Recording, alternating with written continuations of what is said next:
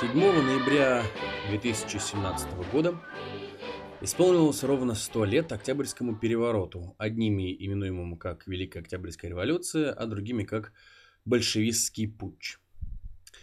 Недавно после спектакля «Мельница счастья» по пьесе «Мирешка» по одноименной пьесе «Пролетарская мельница счастья», она так называется, мы остались на обсуждении со зрителями, это было приурочено к Ночи искусств, которая у нас происходила в Самаре, и плюс к столетию революции. В зале осталось малая горстка зрителей, чтобы обсудить эту, этот спектакль и затронутую им тему э, первые годы после революции, новая экономическая политика и это молодое советское государство. И беседа состоялась не совсем оживленная, потому что, ну, как мне кажется, все были одного мнения, но никто это мнение вслух не хотел высказывать. Однако одна девушка с э, весьма милым голосом, к сожалению, больше я о ней ничего сказать не могу, потому что мне в глаза били софиты. Когда я сидел на сцене, я слышал только ее голос. Она сказала, что революция была благом. Ну, она обосновала это тем, что в стране была разруха, монархизм устарел и бла-бла-бла-бла. В первом ряду сидел мужчина с, э, я так подозреваю, своей супругой, потому что мужчина был достаточно, ну, приличного возраста.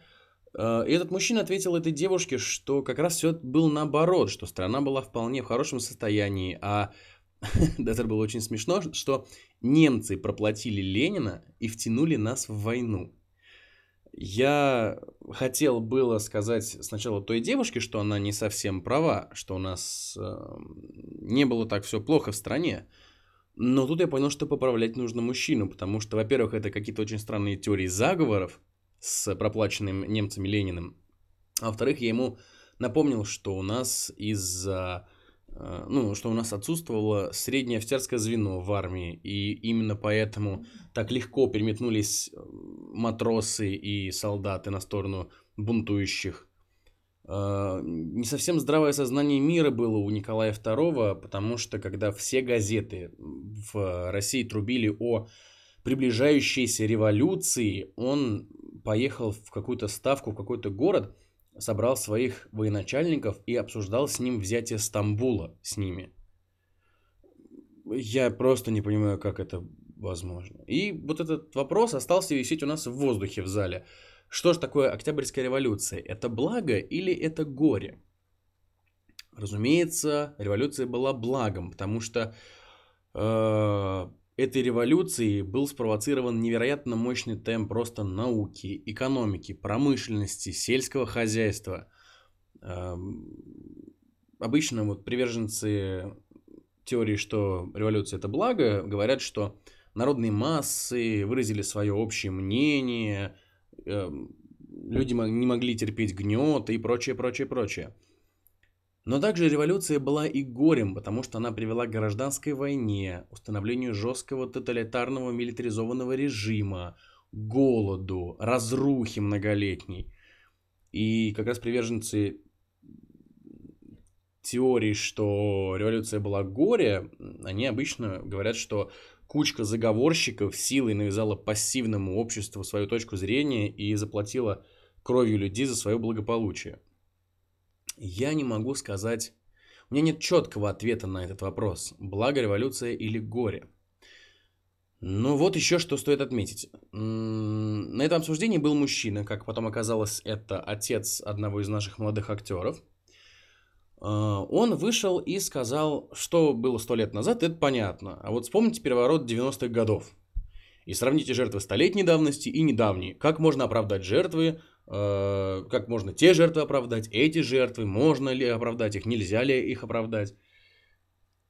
Этот вопрос остался как-то неотвеченным, потому что тогда мы еще не знали, что это отец одного из наших актеров, и мы посчитали, что может это какой-то не совсем здоровый человек, может он просто провокатор, и ну мало ли кто-то на нас начнет стучать и доносить, потому что в нашем государстве это совершенно нормально и привычно. Вопрос только в том, что если бы я мог ему ответить, я, в принципе, могу с ним пообщаться, потому что это... Э, как потом сказал этот как раз молодой актер, э, я говорю, я с удовольствием пообщался бы с этим человеком. Он говорит, дать тебе его номер. Я посмеялся, он говорит, нет, у меня реально есть, его номер, это мой папа. Я говорю, серьезно? И действительно, если бы я с ним пообщался, у меня было бы два ответа ему. Точнее, ответ один, но включающий в себя два пункта на его вопрос. Можно ли оправдать эти жертвы? Пункт первый. Прошло слишком мало времени. Я уж не говорю про 30-летнюю давность, да, я говорю вообще тут вообще как бы вообще ни о чем времени прошло. Даже про столетнюю давность, то есть сто лет назад была революция. У нас в стране до сих пор превозносится эта революция как нечто великое, восхитительное. 7 ноября, вчера, ну уже вчера, уже у меня 8 на часах, 2 часа ночи и уже 8. Вчера по всей стране у нас проходили митинги, парады, поддержки, все коммунисты ходили маршем, строями, и все было прекрасно. У нас до сих пор превозносится все это советское. Мы еще живем советским прошлым, и мы живем все еще советским настоящим. У нас совершенно отсутствует рефлексия по этому поводу. То есть у нас мы не осознаем, что в действительности, насколько масштабное, насколько масштабное событие произошло сто лет назад. У нас отсутствует рефлексия полностью. Люди, которые творили зло, сейчас в учебниках истории как великие люди и прочее, прочее, прочее. Да что далеко ходить. Люди, которые 30 лет назад творили зло, та же группа Альфа, которая в штыковую добивала невинных людей у Останкинской телебашни, сейчас ходят в высоких чинах с медалями на груди и с очень большой военной пенсией.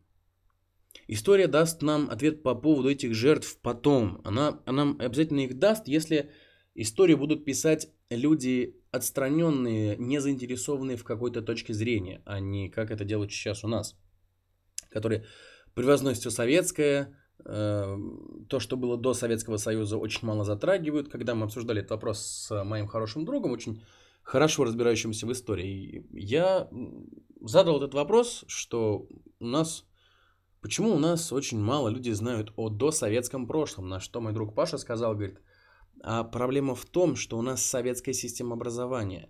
И как тогда правильно было считать, что все, что было до Советского Союза, было зло и было неправильно, то и внимание этому уделять не стоит. Поэтому люди очень мало знают о досоветской эпохе, еще меньше о эпохе Петра, еще меньше о дохристианской Руси. Там вообще катастрофы.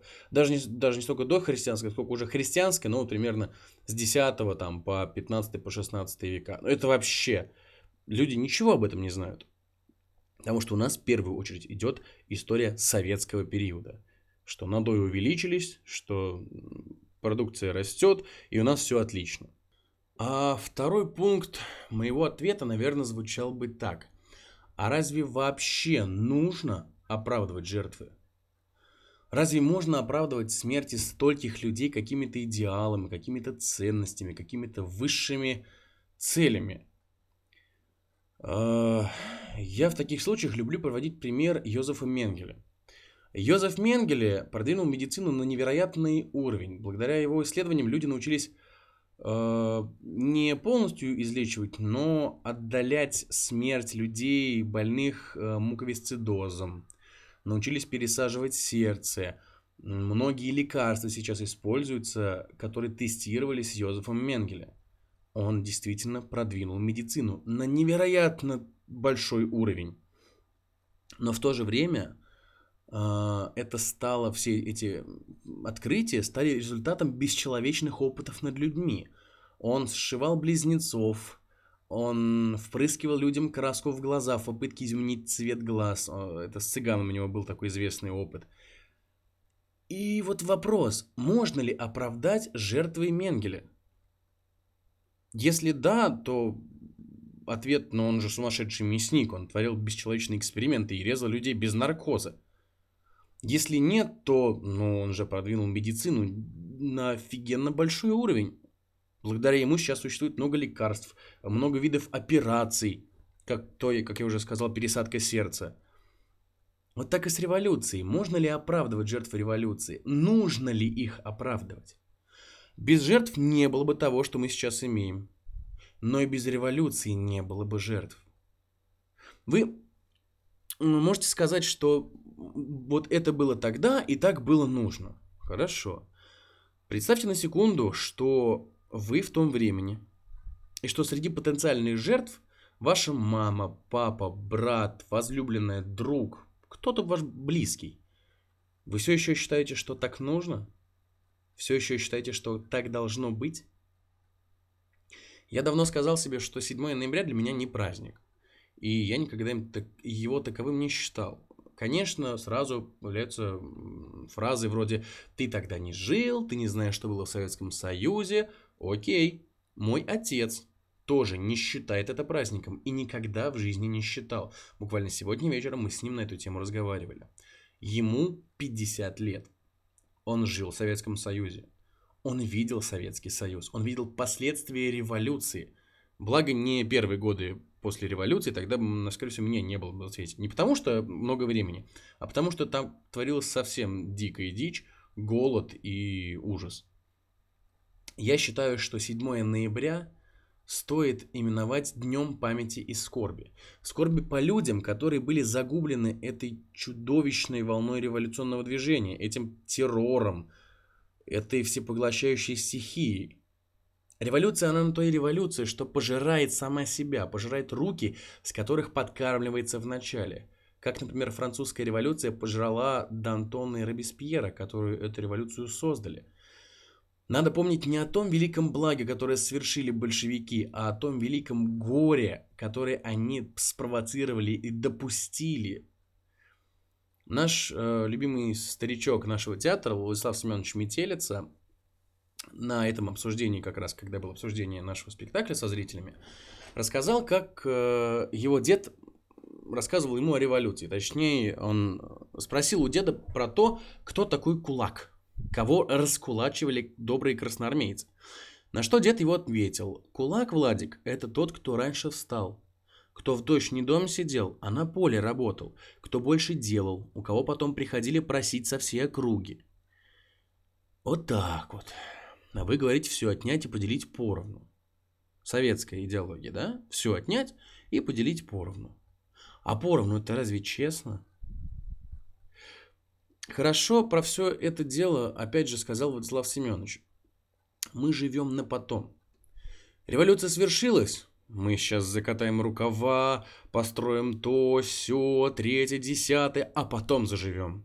Через год, через два, но потом, ну, заживем. Вот в гражданской победим, и потом у нас все отлично будет. Вот сейчас мы сделаем хорошо, и нашим детям и внукам потом будет хорошо. И потом, потом, потом, потом, и что-то это потом все никак не наступает. И русский человек живет не сейчас, он живет на потом. И тут я согласен с ним, потому что действительно люди откладывают деньги на похороны, на черные дни, потому что ну сейчас как-нибудь протянем. А потом что? Лучше приготовиться, мало ли что будет потом. На эту тему есть один очень хороший старый анекдот. 1905 год. Народ толпится на Дворцовой площади, требует царя, бунтуют, волнуются. Николай II испуганно вылезает на балкон, так выползает аккуратненько. Толпа начинает реветь, призывать царя к ответу, там, все, отвечай нам, какого? Спрашивает с него, значит, царь поднимает руку. Толпа замолкает. Николай говорит, ну хули вы, граждане? Мужики в толпе так стоят, в затылках почесали, плечами пожали и расходятся. 1913 год. Народ вновь на Дворцовой площади, все требуют царя, шумят, бунтуют, бушуют. Николай уже более спокойно выходит на балкон. Толпа вновь там царя к ответу. Царя давай, спросим, по полной с него спросим. Николай улыбается, поднимает руку и говорит, ну хули вы, граждане. Мужики опять переглядываются, такие пожимают плечами, чешут в затылках и потихоньку расползаются. 1917 год. Народ рвет и мечет на Дворцовой. Все просто мест нет, давят людей. Ужас творится. Николай II легким шагом, улыбаясь, красиво уходит на балкон. Толпа начинает бесноваться, прыгать, кидаться там шапками, призывать царя к ответу. Николай расплывается еще больше, улыбки, поднимает руку и тогда уже звучно говорит «Ну хули вы, граждане!» Тут из толпы выходит небольшой плюгавенький мужичок с козлиной бородкой, поднимает так руку и картаво произносит А хули он, граждане?